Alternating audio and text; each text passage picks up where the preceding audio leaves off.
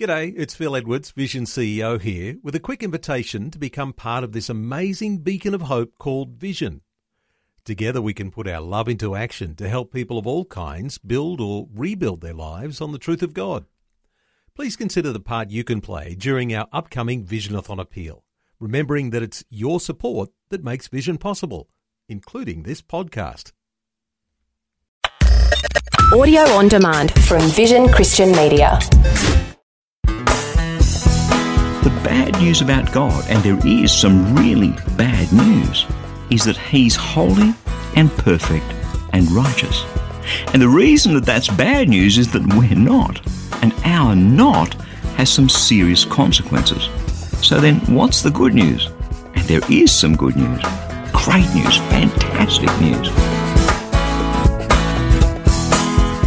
I'm Berni Dymet, and it's great to be with you again. Today, we're going to be taking a look at that good news from a different perspective. And please do stick with me because at the end of today's message, I'll be telling you about our latest life application booklet. It's called Laying Hold of Your New Life. I'd love to send you a free copy to help you live out the abundant life that Jesus died and rose again to give you. So, how are you doing this fine day? The one thing that I know, with frankly millions of people listening to this same message today in 160 countries around the globe, is that there's going to be a myriad of different responses to that question. How are you doing this fine day? Some people are just on top of the world. Others are in the absolute depths of despair. And in between those two extremes, there's every shade of grey under the sun, right? And wherever you are, some good news would be sure to go down well. Some, some good news to shine some light into a dark place. Some, some good news to brighten just a, a mundane day. And even when we're in the middle of a fantastic patch in life, some good news to put all that into perspective. Well, today is a good news day. Today on the program, as we spend these few short minutes together, we're not just going to share some good news. We're going to roll around in it, revel in it, and delight in it. Because the good news that I'm talking about isn't some cliche. It's not some bit of religious spin. This good news is meant to make a difference in our lives, a real difference, in fact, a world of difference, an eternal difference. I've previously said on this program that when it comes to God, there's both good news and bad news. We're in the middle of a series that I've called Reaping the Harvest of Righteousness. Because when we live out the goodness and the holiness and the, the wonderfulness of God, is there such a word? Well, let's use it. The righteousness of God. There's a huge harvest of blessing in that. Not necessarily the sort of blessing always that the world tells us we should have, you know, the, the whole healthy, wealthy, and wise myth, but a depth of reward, a joy, a peace as we live out the righteousness of God in our own lives. The bad news is that we have all sinned and fallen short of the glory of God, and the wages of that sin is death. The bad news is that God is righteous and we're not, and no matter how hard we work at it, no matter how hard we labour at it, we will always fall short of the glory and the righteousness and the wondrous perfection of God. And whilst at first that might seem a tad unreasonable, death because we're not as good as God seems harsh, doesn't it? It's that bad news that makes the good news so absolutely, incredibly, wonderfully fantastic. The Apostle Paul has this fantastic knack for hitting the nail right on the head, for boiling big things, huge things, seemingly complex things, down into a sentence or two that people like you and me can actually get our hearts and minds around. Have a listen to this Romans chapter 6, verse 23. For the wages of sin is death, but the free gift of God is eternal life in Christ Jesus our Lord. There they are, the two sides of the coin the bad news and the good news. And remember, when we talk about the gospel of Jesus Christ, that word gospel literally means good news, glad tidings. We're talking about the good news of Jesus. And if I were writing a Bible dictionary trying to define that Greek word that's used in the New Testament for gospel, I think I'd redefine it. I, I think I, I, I define it as meaning absolutely mind blowingly fantastic news. Now, if you're a Christian and you've sat in a pew for a good many years each Sunday, maybe this good news has just lost a little bit of its luster. You hear something so often over and over and over and over again. And well, after a while, it becomes mundane and passe, just the way things are. Have to tell you, It's happened to me from time to time too. But here's the thing I, I wonder how many people really, I mean, really understand the enormity of this fantastic news about Jesus. What's going on here when God does this amazing thing in the face of such terrible news? The wages of sin is death, but the free gift of God is eternal life in Jesus Christ our Lord. The bad news, the bad part of the equation of grace, is shockingly terrible news. If you're someone who has never put their trust in Jesus, if you're someone who has never accepted Jesus as your Lord and your Saviour, wrap your mind around this because it's meant to be shocking. Luke chapter 16, verses 19 to 26. This is Jesus talking. There was a rich man who dressed in purple and fine linen and who feasted sumptuously every day. And at his gate lay a poor man named Lazarus, covered with sores, who longed to satisfy his hunger with what fell from the rich man's table. Even the dogs would come in and lick his sores. The poor man died and was carried away by the angels to be with Abraham. The rich man also died and was buried.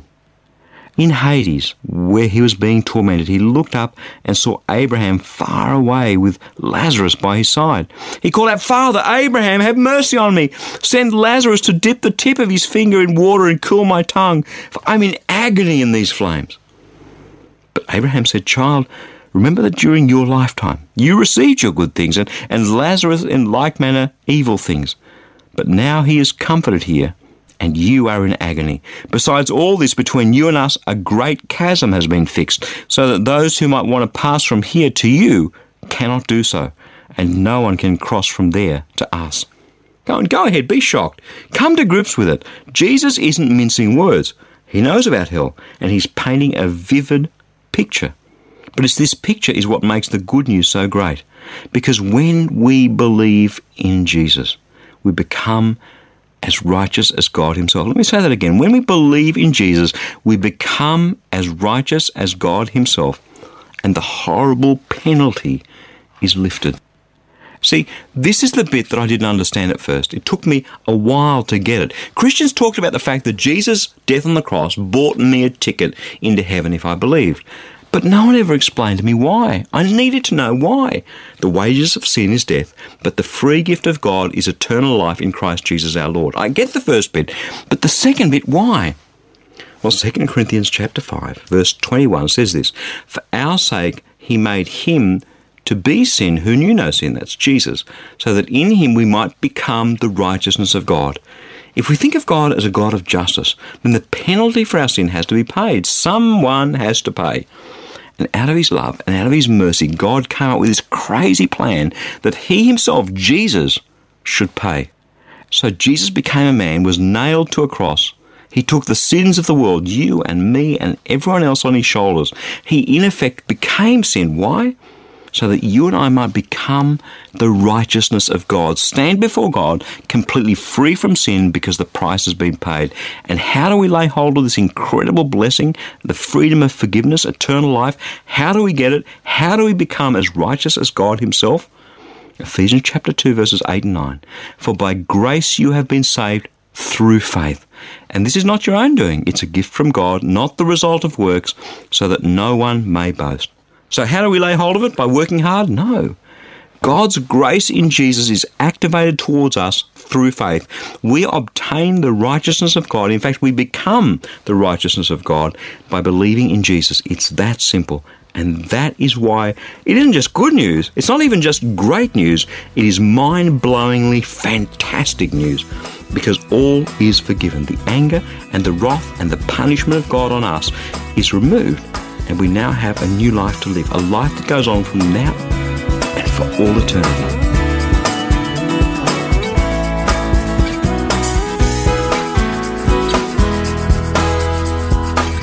Sometimes, with all that we have going on in life, it's difficult, if not impossible, to understand what God's up to.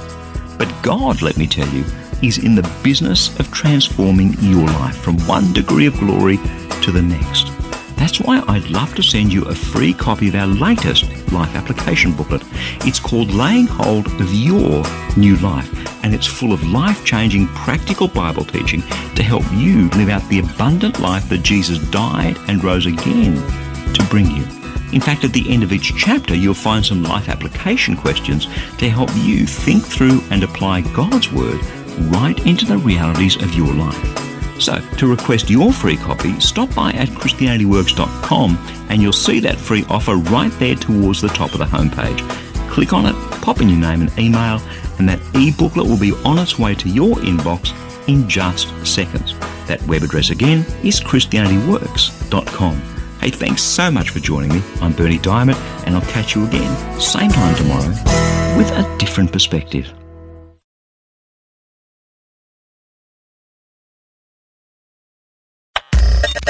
Thanks for taking time to listen to this audio on demand from Vision Christian Media. To find out more about us, go to vision.org.au.